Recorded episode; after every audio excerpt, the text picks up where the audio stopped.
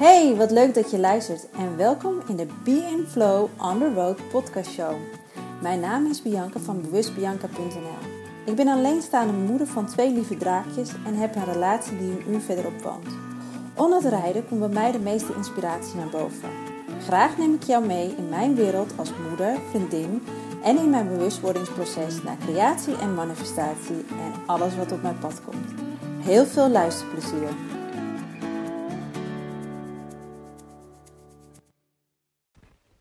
Hele goede dag. Dit is Be in Flow on the Road. Zoals je hoort zit ik nu niet in de auto, maar ben ik thuis.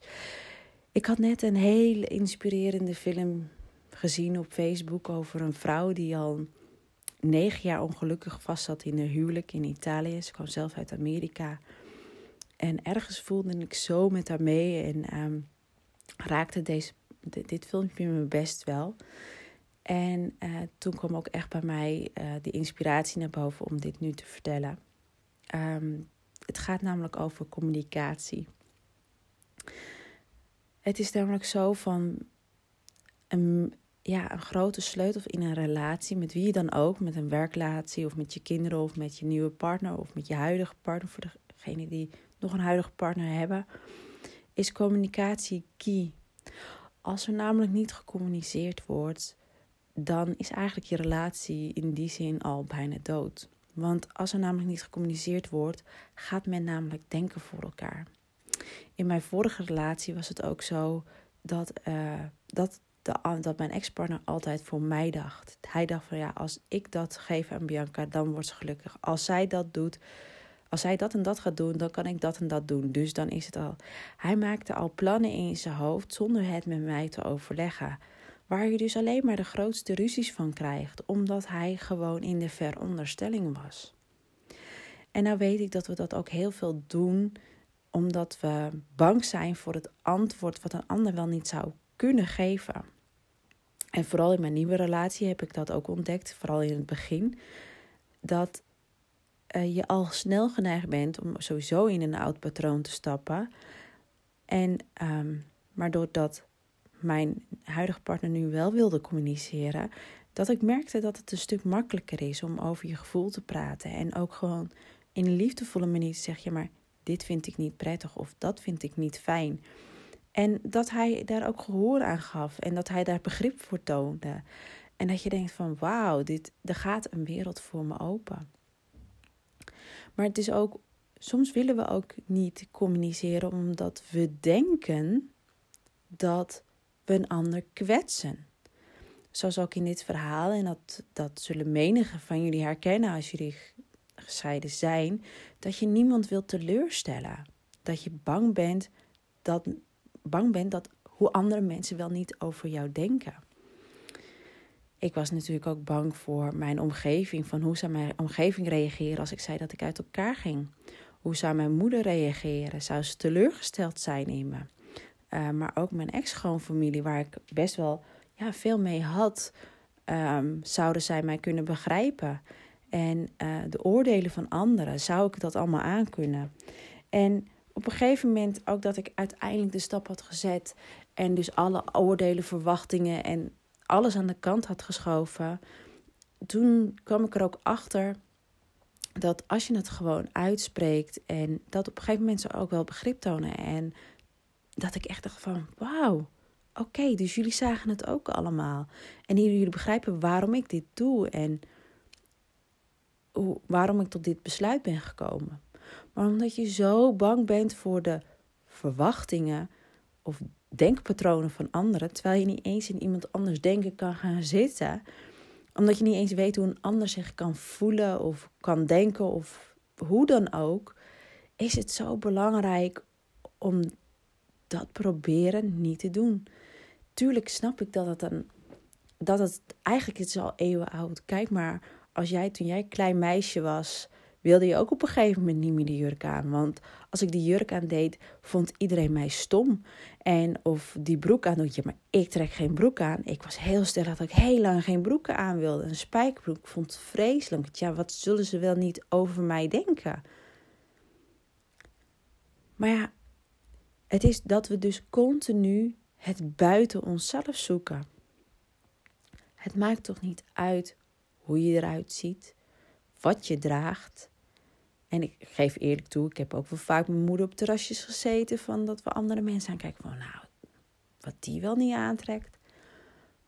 En tot op een gegeven moment een vriendin van mij erop attenderen. maar als zij zich daar nou prettig in voelt, wie zijn wij om daar te over te oordelen?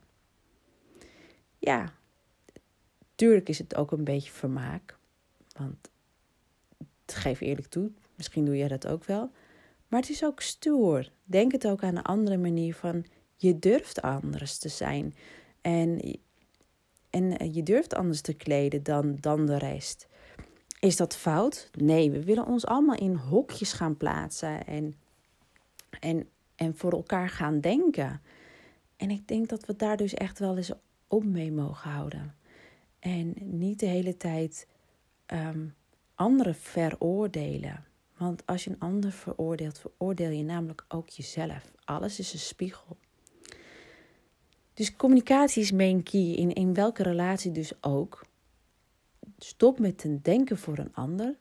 Stop met verwachtingen hebben voor een ander. Want ja, dat komt ook heel veel voor dat je dus verwacht dat iemand dat wel zou doen of zou begrijpen. Maar als je het gewoon vraagt of zegt, hoef je ook geen verwachting te hebben, want dat is gewoon veel makkelijker. Dus ja, communicatie komt steeds weer terug, eigenlijk.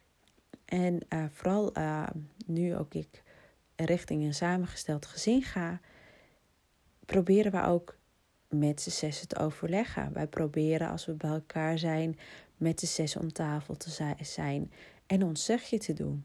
En leren communiceren met elkaar. Wat vind jij wel leuk? Wat vind jij niet leuk? Hoe gaan we dat dan oplossen? En hoe kunnen we dat oplossen? Door simpel gewoon nieuwe regels in te stellen voor ons als gezin zijnde. Ik probeer mijn kinderen al heel snel te leren communiceren. Zit je wat dwars? Kom met mama praten, want ik kan niet kijken in jouw hoofd wat er aan de hand is. En tuurlijk kan je wel eens boos zijn, of tuurlijk kan je wel eens boos op mama zijn, en dat is helemaal niet erg. Laat ook vooral de emoties eruit. Leer kinderen ook communiceren hierin. Dit is zo'n belangrijk gegeven. En, maar geef ze dan ook het vertrouwen dat het oké is en dat ze het mogen hebben. Word niet meteen boos, want kinderen klappen daar werkelijk in dicht als je dus communiceert en, uh, en het lijkt net of ze het niet mogen uitspreken. Vind je mama niet leuk? Oké, vertel me dan waarom. Wat kan mama eraan doen? Of wat kunnen we samen veranderen dat we elkaar weer leuk en lief hebben. Dus ja, het inspireerde mij ook enorm dat filmpje natuurlijk van. Zij dacht namelijk dat als zij weg zou gaan bij haar man, dat haar vader ja, haar niet meer lief zou vinden of haar niet begreep. En op een gegeven moment dat ze zelfs paniekaanvallen kreeg bij haar, bij haar toenmalige vriend, dat ze uiteindelijk de vader heeft gebeld en de vader zei: Lieverd, kom thuis, want je bent niet gelukkig. En je zit dus al jaren in een geconditioneerde overtuiging dat je denkt dat een ander denkt dat hij anders boos zou worden. Hoe makkelijker is het leven als we gewoon over ons gevoel mogen praten, over ons denken mogen praten en gewoon gaan communiceren met elkaar. Ik denk dat dat wel mooi is om mee af te sluiten. Ik hoop dat jullie wat aan gehad hebben. Vergeet je vooral niet een review achter te laten of rating achter te laten bij mijn podcast. Zou ik erg tof vinden. En je kan me ook altijd nog uh, terugvinden op Facebook en Instagram op Bewust Bianca. En op mijn website bewustbianca.nl. En daar kan je ook inschrijven voor de Be in Flow Moments nieuwsbrief. Ik hoop je snel weer te zien en te spreken. En wens je een hele fijne, prettige dag toe.